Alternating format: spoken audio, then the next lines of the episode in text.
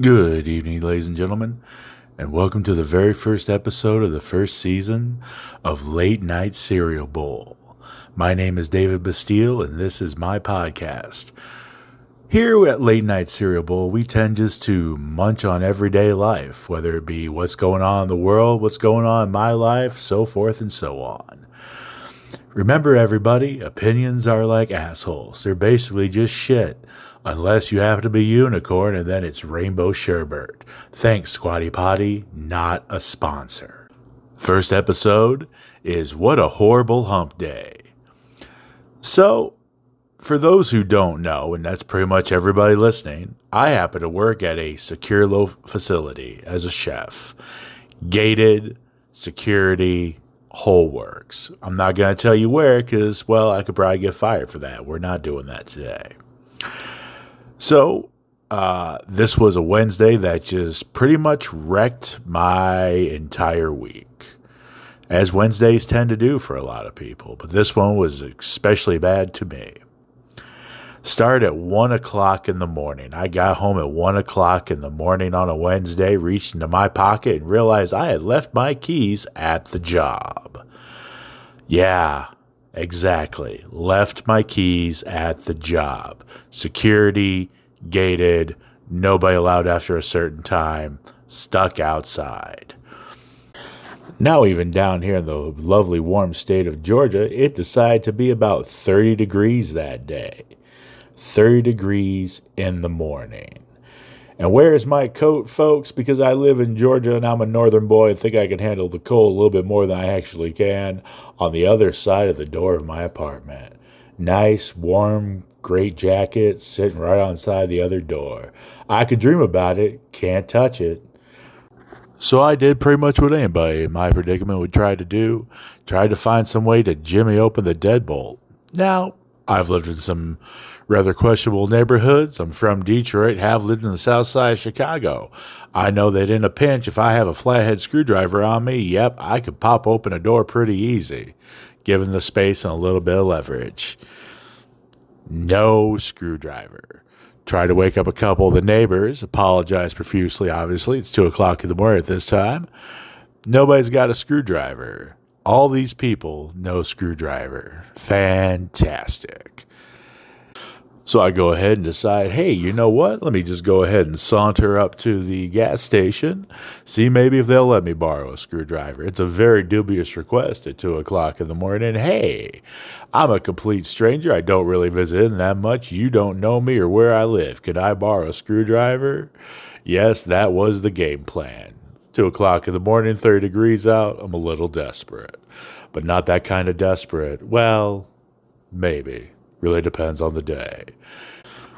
So I go ahead and walk on into the gas station and ask if I could borrow a screwdriver. Obviously, they're going to tell me no, but some of the people that tend to hang around the gas station at 2, 3 o'clock in the morning, yes, you can imagine the type.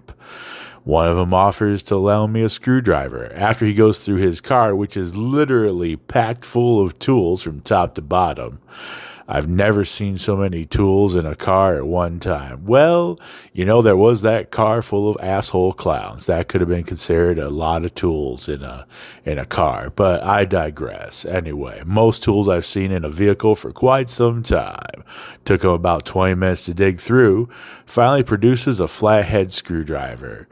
I thank the man. I'm about to go ahead and borrow it. And when he stops me, he says, hey, man, I need your license or something to go ahead and hold on to just in case you don't bring this back. He actually suggested a credit card. Sir, a credit card for your used screwdriver that I'm going to need for about 10 minutes? Nah, buddy, don't think so. I go ahead and give it to him and go ahead and try to find something else. Now another gentleman there says, hey, I could take you up to the store for a couple of dollars. I'm like, sir, nobody's open right now except these gas stations. Where exactly do you think you're going to take me? So I go ahead and walk away and decide, hey, you know what? Maybe I can see if I can find some hard plastic or a piece of steel, see if I can't just do it myself. I go ahead and find a couple little sticks off of a metal sign, a couple pieces of metal wire. They're stiff enough. I might be able to luck myself into this situation. We're going to find out. Now I have to walk back through the gas station, obviously. And once again, these guys are trying to get some sort of money, credit card, something out of me. Well, folks, you can guess that's not happening because that would just be stupid. So go ahead and ignore him, walk back down to the apartment, see what I could do with these two wires. Now, yes, you could probably guess right, did not have enough leverage on the wires to really go anywhere with it. It's unfortunate, but it is true. So I'm still stuck outside. I decide next best course of action is I just really need to kind of wait it out till I can start head back to work. Now, I do live in Atlanta. I do take public transportation. That means I am stuck with MARTA. That is the Metro Atlantic Transportation Rada Rada. I say Rada Rada because it doesn't matter. It's just a giant steaming pile of shit. Anyone who has taken the MARTA will sit there and tell you, literally the worst transportation system in the U.S. You could have this thing ran by a group of squirrels that have been beaten in a burlap bag. You would get better service and more on-time transportation. And if you think I'm joking or being dramatic about it, you can go ahead and find a burlap bag. I will find the squirrels. We'll test out this theory. I'm pretty sure I'm right. All right, so we go ahead, take MARTA in. 2 hours for what should be a 30-minute drive, but once again, shit system. I go ahead and decide that once I'm there, I might as well just stick around. Because, folks, the other option is to take MARTA for another 2 hours one way back to my apartment, get maybe a couple hours of sleep if I'm lucky, and then turn around and go right back to work. Might as well save myself the time and the stress and stick right there. I go ahead, grab myself a cup of coffee, tell everybody, hey, just pretend I'm not here, because everybody's a little shocked to see me. It is 7 o'clock in the morning. I don't tell them not to ask questions. I'm going to take this cup of coffee. I'm going to go try to catch a nap. Now, not even an hour goes by, folks, when management comes up to me and goes, hey, since you're here, we've had people call out upstairs. We need you to come on and take care of some stuff for us. I go ahead and say sure, because what else am I really going to do? So I go ahead, clock in, go upstairs, go take care of stuff, and they come up and say, hey, where's your uniform? And I turn to them and I say, hey, man, listen, it's the middle of the laundry week. Yes, I work at one of those facilities where the laundry is taken care of by the company. I don't have any clean uniforms. What I do have is sitting at my crib right now, which I have to go all the way back to grab. You're just going to have to deal with me in jeans. Thank goodness the big boss is off-site today. Now, around 11, 12 o'clock, you can really kind of tell that any caffeine that I've had is really just not working. And the whole stress of the day and the lack of sleep has pretty much caught up. I am starting to go into a mental fugue state. I'm there, but I'm not there. Zombies, baby, zombies. And I have to eat your brain because mine is not functioning at the moment.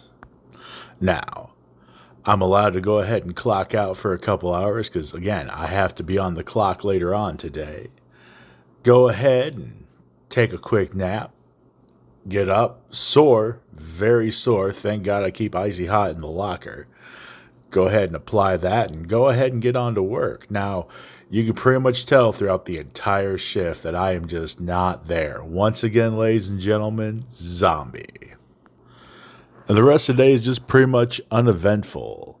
But it was just a very long day, very tired. I was so tired that at the end of the shift, I go ahead to go put on my night spray of body spray so I can go ahead and leave and not smell like a kitchen for multiple hours of the day. And instead of using my body spray, I use the Icy Hot.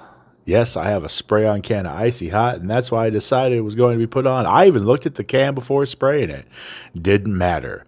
Not there that day.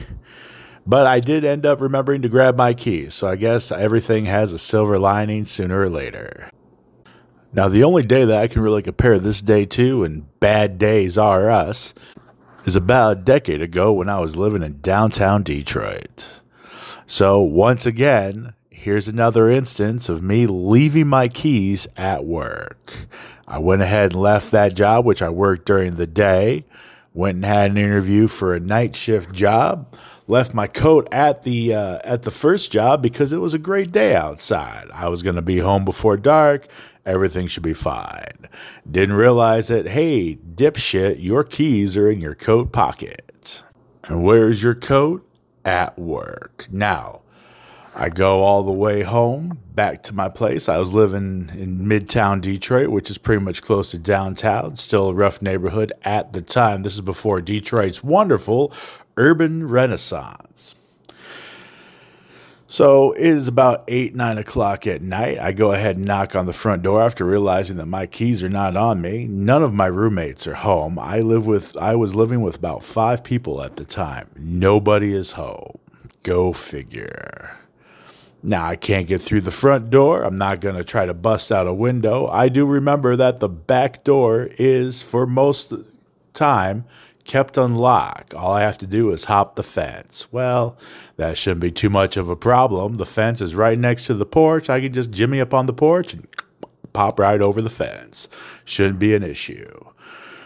Except that when I go to launch myself off of the porch and over the fence part, and I try to actually get just far enough away from the house where I'm not dragging along the wall of the house and hurting something, I catch the back part of my belt on the top of the fence. Yes, you heard that right. I got hung up by the back part of my belt from a fence.